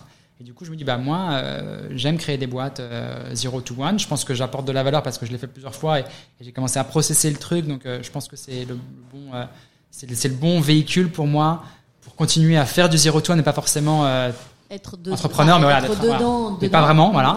dedans, dehors. et, et pareil, un des podcasts qui m'avait beaucoup euh, moi euh, marqué, c'est celui de Thibaut Elzière, bien sûr, de eFounders. Euh, salut Thibaut. Et on a quelques emails entre en ce moment entre, entre tous les deux, mais donc tu vois, donc pareil, c'est inspirant de dire bah oui, bah lui il a fait ça aussi et c'est génial, il s'éclate et il vit ce côté-là un peu, euh, aller d'un projet à un autre. Il aime ça. Je, je te recommande, je sais pas si tu l'as déjà écouté, mais le, il a fait un second épisode avec fait. notre ami de Mathieu Stéphanie. Ouais, Euh, tout à fait. Je l'ai écouté aussi. Voilà, je l'ai écouté hier aussi. On devait Bah, être connectés en même temps. Bon, salut et- Thibaut et, et- Tout à fait. Et salut donc, euh, Mathieu. Et donc typiquement, tu vois, c'est un exemple de quelqu'un, tu vois, on disait tout à l'heure, euh, le, le manque de focus, tu vois, c'est pas dans le sens non, mais faut avoir aussi l'honnêteté de te dire, bah, si on aime le côté euh, un projet pendant un an et demi, après on passe à autre chose, bah, peut-être que du coup le studio c'est le bon véhicule pour faire ça aussi. Et puis, euh, bah, je l'ai un peu exprimé aujourd'hui, fort de plein de choses euh, euh, sur la partie de la connaissance de soi, la transformation intérieure, la neuroscience que on n'a pas trop évoqué, mais je me suis beaucoup beaucoup renseigné, documenté sur le sujet depuis très longtemps. Je me dis, bah, en fait, euh, je vais créer un studio autour de ça, autour de, on va créer des boîtes, donc on appelle ça conscious tech en, anglais dans, dans, dans le texte. Donc la, la- la technologie de la conscience. Voilà. En fait, comme on a fintech, on a adtech. Je me suis dit, bah, du coup, qu'on ait un truc tech. Et en fait, conscious tech, c'est aussi le jeu de mots sur consciousness et conscious tech. Et en fait, c'est tech companies for the inner world. En gros, des boîtes tech pour le monde intérieur. Ouais, pour investiguer la transformation Voilà, intérieure. exactement. Ce qui est le- ce qui t'habite, enfin, et ce qui Exactement. te meut, en tout cas. Tout à fait. T'émeut et te meut depuis. euh, Depuis, euh, Depuis presque, enfance. voilà, depuis 13-14 ans de manière active, je dirais, mais depuis très très longtemps euh, en tant qu'individu. Et euh, du coup, euh, Indigo, donc conscious tech, euh, ça veut dire que c'est à la fois les questions de la santé mentale, mais aussi euh, médecine alternative, acupuncture, euh, chiro, euh, psychédélique, demain potentiellement, éducation et petite enfance, c'est un vrai sujet, corporate well-being, donc il y a plusieurs sujets derrière. En fait, le chemin Oui, c'est un chapeau Voilà. qui englobe de façon holistique toute quelques la- sous-segments Ouais. qui sont des industries très très identifiées sur lesquelles nous on pense pouvoir créer des boîtes tech qui font sens. Comment tu pars là Comment tu démarres de ça Euh, Qui tu Où tu es Est-ce que tu as un bureau, un ordinateur, un, assistant, un chauffeur Enfin, comment ça se passe? Ah bien sûr, trois chauffeurs, euh, on est en plein Covid, donc euh, Indigo commence depuis ma chambre. Parce que le bureau, et le, salon est pris par mon épouse qui travaille en conf call tout le temps. Donc voilà, depuis l'appartement de 60 mètres carrés à New York, enfin la vraie story. Hein. Donc, euh, bah, Normalement, c'est un garage. Donc, euh, Voilà, le, mais j'ai pas de on a même pas de garage, tu vois, c'est pour te dire, pour dire la précarité quoi. Parce que t'as pas de voiture. Parce que j'ai pas de voiture. En plus pour le vrai, j'ai pas de voiture pour plein de raisons, notamment environnementales, on pourra en parler. Mais euh, donc ouais, donc pas de garage, mais euh, du coup une chambre. Et euh, là, j'ai cité quelques noms depuis tout à l'heure. J'ai parlé de gens qui ont été importants. Tu vois, on parle beaucoup en fait de parcours et de connecter des dots, Et de rencontres. de rencontres qui forgent euh, une, une trajectoire. Et là, je dois euh, rendre hommage, et je le fais chaque fois, et je le redis, et qu'il nous écoutera de toute façon, c'est Ludovic Huro. Ludovic Huro qui a été euh, dans cette aventure-là aussi un, un, mentor, un, initiateur de plein. Il a été euh, un- une, bonne fée, euh, tu vois.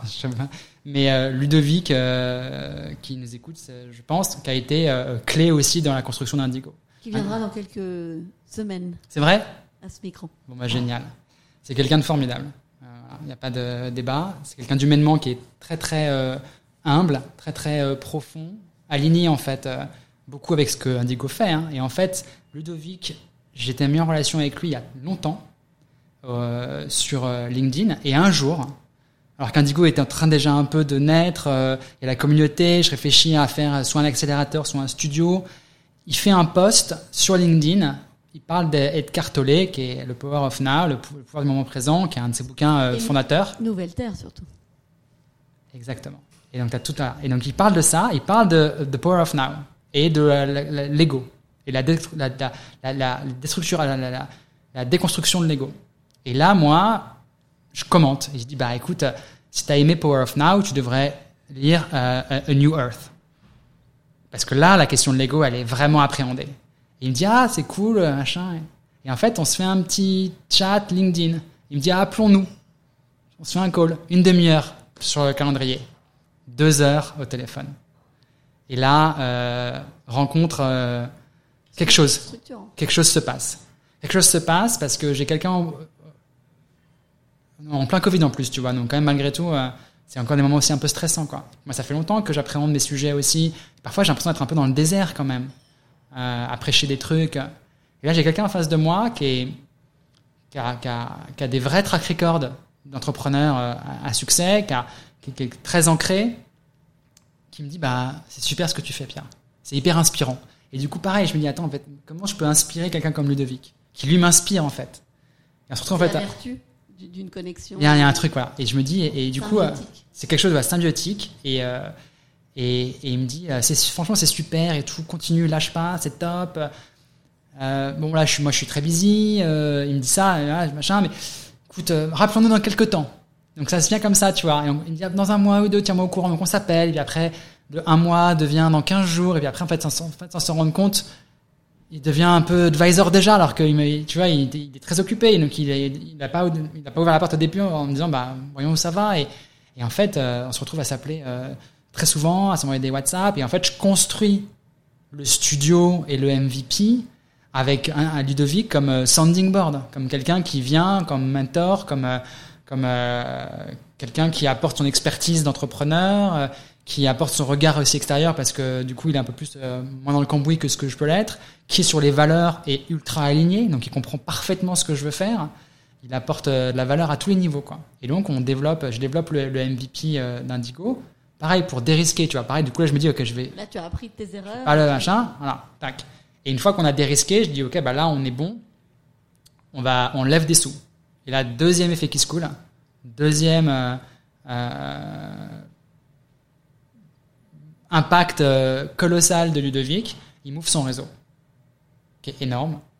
Et il me fait rencontrer plein de gens formidables. Et en fait, d'un coup, tu vois, t'es, devant la boîte de nuit, tu vois. T'es devant la boîte de nuit depuis genre 5 ans, je sais pas, tu vois. Tu dis, mais moi, je sais danser aussi, les gars. Je peux rentrer, je sais danser, je vous jure, je sais danser, quoi. Et donc, moi, je parle de sujets de transformation intérieure et tout, de tech, de, de quête de sens et tout, mais quand même business. Et j'ai plein de gens qui, me regardent un peu en mode genre, ok, tu vois. Et d'un coup, en fait, j'ai un qui dit, non, mais attends, moi, je suis, euh, fais-le rentrer, fais -le rentrer lui. Et je rencontre des gens formidables qui, en plus, comme je viens de Ludovic, m'écoutent. Et en fait, me dit, bah, ce que tu veux faire, c'est super et tout. Euh, moi, je veux investir, quoi. Et du coup, tout que ça accélère, quoi. Et donc, j'ai des gens qui me supportent, qui investissent. Euh, et donc là, c'est, c'est un truc hyper vertueux, quoi. Et donc on développe euh, Indigo, très très lean, hein, bien sûr, et on lance les deux premières boîtes. Donc là, la levée de fonds, la première levée de fonds, le premier niveau, je dirais, de la levée de fonds qu'on a fait au printemps dernier, donc il y a près de 12 mois, nous permet en fait de d'embaucher moi un premier collaborateur, donc un rôle qui s'appelle Chief Venture Architect, en gros qui vient, c'est un thème que j'ai pris au BCG Digital Ventures en gros, qui vient superviser les, justement, les, les, les, startups, notamment dans la phase de de-risking. Donc, il y a un gros pilier d'Indigo maintenant, c'est là, as bien compris. Ah là, le chat euh, échaudé, euh, voilà. Donc là, je me suis tellement échaudé, chat brûlé au deuxième degré, craint euh, l'eau, voilà. Il veut plus, rien du tout. Et du coup, euh, gros dimension de de-risking. Donc Jay Lubin, qui est un Américain, qui m'a rejoint, qui est quelqu'un de formidable, tu vois, c'est un, jeune. C'est encore de faire venir un Américain. Exactement, pareil, tu vois. Euh, je pense c'est pareil. Que Jay, il a senti euh, euh, l'authenticité, la vision, et comme il est, il est jeune, il a 27 ans, mais brillant, euh, ancien chez BlackRock, euh, fintech VC, tu vois, peut-être très très bien faite, mais aussi comme un peu moi à 27, 28 ans, il commence à un travail intérieur parce qu'il se pose plein de questions, plein de trucs. Il a aussi l'adversité, la, la ville a un, un peu, un, un peu bousculé. Donc du coup, bah, il y a un moment de sa vie où il veut quelque chose de différent et j'arrive par là et on se rencontre et on match et puis euh, il apporte énormément de valeur. Et donc euh, on, crée une méthode, on dérisque des idées encore un peu plus que ce qu'on avait fait dans la phase des MVP pour Indigo. On cherche des founders. Pareil, on pourrait faire un autre podcast un jour sur trouver des founders. Euh, voilà, je la fais très courte. On trouve deux entrepreneurs début de cette année deux Américains, pareil. Moi, je suis le seul Français. Hein. Donc, moi, ça, c'est ma fierté, ça aussi, tu vois, pour le coup. Et donc là, deux entrepreneurs. Donc euh... l'inclusion. Ouais, c'est ça. Et euh, deux personnes euh, très très fortes, très alignées aussi. Juan Romera, qui est basé à LA, qui a une quarantaine d'années, qui a une carrière dans la finance et dans la fintech depuis 15 ans, hyper aligné avec la mission d'Indigo, qui porte un des projets qu'on a qui s'appelle Afelio, qui est une smart card uh, for Health and Wellness Benefits, donc en français une sorte de carte un peu, alors, un peu swile, euh, mais ouais. pour euh, tout ce qui est euh, non pas les bénéfices, en les, bénéfices, de la nourriture, mais, mais, plutôt tout ce qui est autour de la santé, santé mentale, euh, fitness, euh, wellness, parce qu'en fait qui est très important de plus en plus aux US. Aujourd'hui, en fait, il y a des boîtes qui donnent des, ce qu'on appelle des, des, crédits. Donc, en gros, une boîte, vous avez 1000 dollars. mais vous pouvez dépenser votre argent un peu comme comme ci comme ça. Et en fait, les gens font des notes de frais. Donc vraiment, euh, les tickets resto, euh, il y a 20 ans. Et du coup là, on crée une, donc, euh, une carte, une Mastercard, où on a un réseau de centaines, de milliers de, de, de vendors. Et euh, euh, les boîtes, les entreprises, les corporates mettent de l'argent sur cette carte et les collaborateurs dépensent leur argent avec cette carte. Voilà, donc très bien. Donc Juan, top, basé à LA. Rockstar, franchement, la boîte avance. Là, on a la boîte a, été spin out.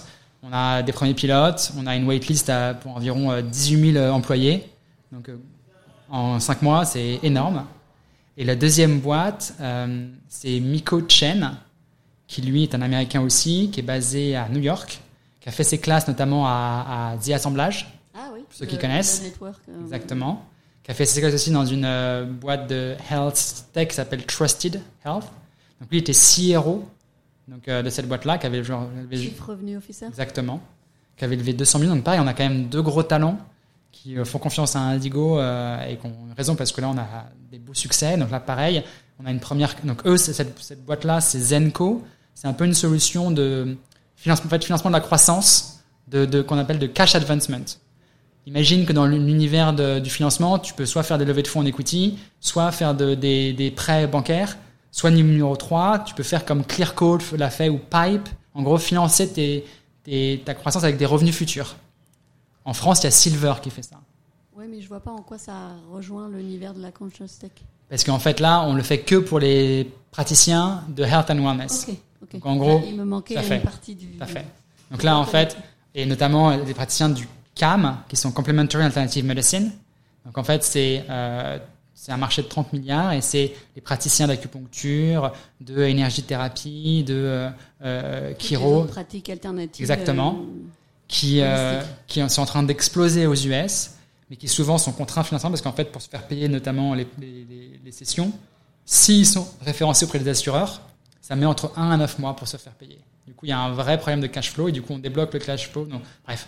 Dans le donc- détail, mais- C'est une solution, en tout cas, qui vient alimenter le, le- la partie. euh, qui vient faire et aider ces praticiens et les faire grandir et les aider à financer des projets de croissance, que ce soit un nouveau, un nouveau bureau, euh, des nouveaux équipements, des nouveaux euh, staff, euh, de l'inventaire pour des produits qui vont vendre en retail potentiellement. Donc, on revient sur les herbes médicinales, par exemple. Donc, voilà, les, deux business. Et donc, aujourd'hui, Indigo, ça, avance bien. Et voilà, c'est ce qu'on fait dans la Conscious Tech et, qui, qui m'a moi tenu pendant pendant la dernière année là, qui était très très sprint.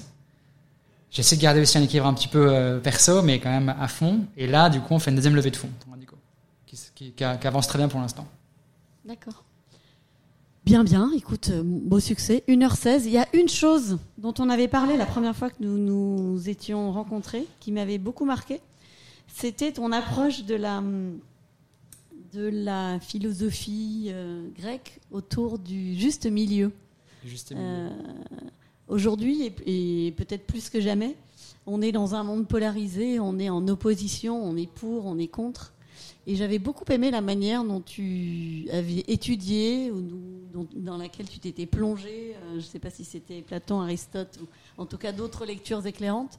Mais euh, parle-moi de comment ça t'a- comment ça t'habite dans ton quotidien et comment ce juste milieu prend une part importante euh, dans tout ce que tu fais. C'est un vrai, un- je pense que ouais, c'est une vraie philosophie de vie en fait. Alors le terme consacré, c'est la juste mesure. Mais c'est ça. En fait, c'est de dire voilà, en fait, euh, tout en excès est porteur de négativité. Et que ce soit euh, tout, c'est-à-dire que même si tu penses que tu fais quelque chose de très positif, si tu le fais en excès, c'est que parfois tu viens peut-être nourrir d'autres blessures ou que c'est pas c'est pas normal de faire de l'excès. euh. et en tout cas, ça, peut générer derrière des frustrations ou un inconfort.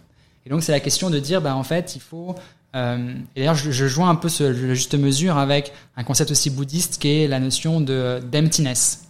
En gros, les, objets et les choses n'ont pas de définition, c'est que l'intention qu'on leur donne. En gros, ça veut dire quoi les deux en même temps? Ça veut dire par exemple que Indigo, euh, bah oui, on parle de financement, on parle de tech, on parle, on parle de marketing. Et en fait, c'est pas des données qui sont mauvaises en soi en fait. C'est pas euh, c'est pas euh, antinomique avec la consciousness. C'est des, sujets si l'intention qu'on y met derrière, euh, elle est peut-être plus positive et qu'elle sert à nourrir quelque chose de, plus grand, et qu'en plus elle est faite dans une juste mesure, alors là il y a un équilibre qui s'opère. Par exemple, euh, ça, peut peut-être interpeller des gens, mais moi j'ai un problème avec l'hypercroissance. La croissance, je pense que c'est important, parce que ça permet de soutenir les activités. Je pense que l'hypercroissance comme étant un fondamental même des entreprises tech génère par définition justement un manque de mesure et donc plein de négativités, externalités négatives qui sont liées à du coup des environnements de travail qui sont toxiques, euh, plein d'erreurs, plein de cash qui est brûlé, des valos qui ont explosé d'ailleurs on l'a vu, qui ont explosé par le passé euh, qui aujourd'hui sont rectifiés. Il y a une régulation. Une régulation aujourd'hui, voilà. Une histoire de balancier. Quand Voilà. tu vas dans un excès, Exactement. on te ramène de l'autre côté. La juste mesure. La juste mesure. La, ju- à un moment donné, la juste mesure. Donc, trouver la juste mesure. Euh, moi, par exemple, j'ai arrêté de manger de la viande il y a quelques années. Et pareil, je suis pas un aficionado du tout vegan. La juste mesure. Je- J'essaye en tout cas de trouver à chaque fois un point d'équilibre qui permet de, aussi même pour moi, de toucher à plein de choses différentes. Je fais du sport, mais pas euh, comme un malade à, à me défoncer les articulations. Tu vois, par exemple, je fais du sport souvent, mais pas au point où je vais commencer à me faire mal. On voit tous les grands sportifs, par exemple. C'est la questionnement. À un moment donné, ils sont allés trop loin. bah, Enfin, et, et à 40 ans, ils sont, ils sont du, cassés. du dépassement de soi sans, sans, sans conscience du corps. Exactement. Et pareil pour nous. Nous, euh, euh, on mixe un peu la question de l'entrepreneuriat, donc qui est très tangible et rationnel et pragmatique, et la question de la, la conscience et euh, de, de, de- du- de l'impact positif. Donc du coup, pareil, on a des gens qui sont un peu hybrides, qui sont dans la juste mesure. Ils sont pas complètement Ils sont ni Perchés. habillés, habillés en violet. euh, exactement à, à tout rejeter potentiellement euh, de, de certains, éléments qui sont matériels dans, dans nos vies et pas non plus des gens qui sont dans le tout matériel avec de dire bah de toute façon il y a pas de, il y a- la fin en soi en fait c'est de faire du, du chiffre non en fait il y a une juste mesure il y a un équilibre à trouver euh, C'est entre, une entre- réconciliation. réconciliation un peu c'est un bon terme et en plus je pense que c'est un terme qui est de moment quoi tu vois réconcilier un peu euh, les, les pôles et les extrêmes et trouver une juste mesure euh, qui permet justement de trouver un point d'équilibre. Pareil l'équilibre en fait c'est quoi? C'est juste mesure entre deux forces qui viennent s'opposer tu es en équilibre parce que bah du coup les, les forces euh, gauche et droite elles sont elles sont elles viennent s'équilibrer. S'il y a trop d'un côté bah tu tombes. C'est ça la juste mesure. C'était intéressant de le, de le partager. Ça m'a amené à quelques lectures euh, que je recommanderais ou que je documenterai sur le, sur le site. Puisqu'on parle de ça et que l'épisode va toucher à sa fin, on a parlé tout à l'heure euh, en amont d'Hermanès. ah oui Euh, moi, c'était Siddhartha. Je voudrais juste que tu rappelles cet épisode parce que je trouve que c'est à la fois fondateur, émouvant et, euh, et ça donne plein d'espoir sur la manière dont on construit sa vie et les choses que l'on ne voit pas à certains moments et qui s'éclairent un peu plus tard. Donc, est-ce que tu veux bien nous parler de ce fameux livre? Ouais. Complètement. En fait, on parlait de- des dots, tu vois, des points qui se connectent. Encore une fois, dans les bureaux de dots, c'est une belle conclusion. En fait, je te disais avant qu'on commence, on parlait de tout ça, et, tu me disais à quel moment ça, a commencé la transformation, et puis le, le aha moment. Et donc moi, je le mets souvent dans ma tête autour de mes 25, 27, 28 ans, où il y a des choses qui sont passées.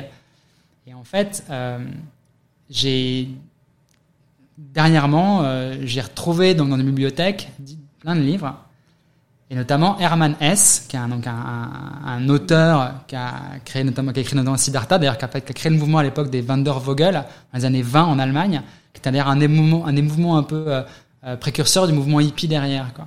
Donc lui, il écrit Hermann Hesse, et en Ah non, fait, il écrit, il, est- il écrit pas il écrit. il écrit, Damien. euh, pardon, Démian. Et euh, donc je trouve ce bouquin-là, que j'avais lu quand j'avais genre 12-13 ans. Et qui parle en fait de plein de choses. Et en fait, j'ouvre ce bouquin et je me rends compte que j'ai tout surligné. Les sujets de... euh, Il y a quelque chose à l'intérieur qui est plus grand que soi, il y a une partie de la vérité qui est à l'intérieur de soi. En fait, la question de la- la- l'intériorité. euh, euh, du monde et, et- et- et la spiritualité un peu qu'on peut avoir en nous, c'est dans ce bouquin. Et moi, j'ai 13 ans, je surligne plein de trucs qui sont fondamentaux, mais à ce moment-là, je réalise pas vraiment. En fait, je vais pas conscientiser, comme on disait tout à l'heure, qui est pas un beau mot, mais qui veut dire quelque chose, quoi. En tout cas, je vais pas le verbaliser, je vais pas le, je vais pas me dire ah bah c'est ça, quoi. J'ai 13 ans, euh, je lis un truc qui me touche, et c'est que genre peut-être 15 ans ou 20 ans après que je retrouve ce bouquin qui me dit en fait ah en fait Tu T'avais déjà, t'avais portée. déjà, t'avais déjà un peu en toi ces questionnements à 12, 12 13 ans. Euh, et t'avais déjà commencé à peut-être sentir un peu des réponses. tu avais l'intuition de ces réponses-là, ou en tout cas que ces questions que tu voulais te poser dans ta vie. Et en fait, mon parcours bah, me montre que j'ai continué à explorer ces questions-là et que j'avais cette intuition euh, dès l'âge de 12-13 ans, mais que je l'ai découvert que bien plus tard et qu'au moment où je le vis, je le vois pas. Et 30, 20 ans après, je réalise que c'était peut-être un des premiers points du début de mon expérience personnelle. Impressionnant. Très beau témoignage. Écoute, Pierre, euh, est-ce que tu as un dernier conseil, un, une chose à partager que, que j'aurais oublié Une autre lecture? On avait parlé ensemble de Soil, Soul and City de Satish Kumar. Est-ce que tu as d'autres choses que tu voudrais euh, livrer ici ou est-ce que tu auras toujours le temps de me les, de me les communiquer? Je les mettrai sur le post LinkedIn que je ferai pour promouvoir ce, cet épisode. Est-ce que tu as un dernier mot? Non, merci. Voilà. Merci, merci parce que je vais pas. Il y a plein de bouquins, donc euh, on mettra plein de références pour ceux qui veulent. Vous pouvez aussi m'envoyer des messages sur LinkedIn euh, si vous voulez qu'on se parle. Mais est-ce que tu as une adresse à communiquer, ou un mail ou J'ai même mon mail perso, je crois, sur LinkedIn. Ah en oui, vrai, euh, si les gens veulent euh, me faire une demande, parler d'un truc et tout, euh, j'essaie toujours de trouver une petite partie. Pareil, j'ai dans ma vie des gens qui sont été, qui ont été des beacons, des gens qui m'ont aidé. Et je reparle, tu vois, notamment Ludovic ou d'autres qui un jour ont éclairé quelque chose. Si un jour moi je peux le faire pour d'autres personnes, je le fais avec, avec plaisir. Donc j'essaie toujours de me rendre disponible. Donc je vais pas. Si vous voulez me parler d'autres trucs, vous me vous me connectez, j'essaierai de le répondre avec plaisir. Mais donc merci étant euh, le mot de la fin parce que comme je disais, moi j'étais j'ai écouté euh, ce podcast euh, plein de fois et je suis très heureux de- d'être de l'autre côté du miroir. Et merci à toi, Elsa, parce que il y a un espace de bienveillance ici aussi que je savais que je chantais, mais que j'ai vécu là. Et donc j'ai adoré ce moment. Donc merci beaucoup de m'avoir invité et merci pour tes questions bienveillantes. Merci à toi. J'ai passé aussi un très bon moment. J'espère que vous tous, vous avez apprécié cette heure euh, 24 en notre compagnie. À très bientôt pour un nouvel épisode. Bye bye.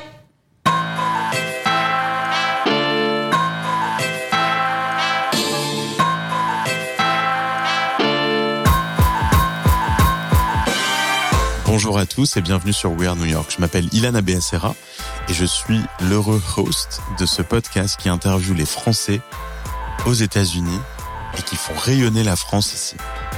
Alors, je suis aujourd'hui co-founder et CEO d'une startup qui s'appelle Dots, qui évolue dans le monde de la productivité.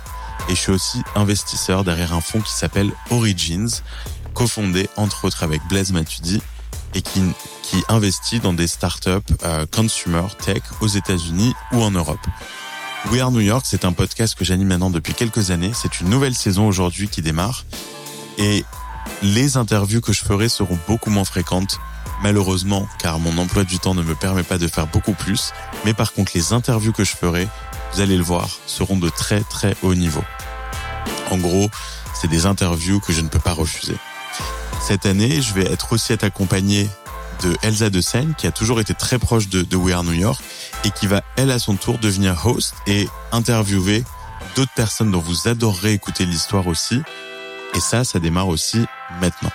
Voilà, n'hésitez pas à nous mettre 5 étoiles sur Apple Podcast ou sur Spotify euh, pour que plus de gens découvrent ces histoires fantastiques. À très vite dans ce nouvel épisode.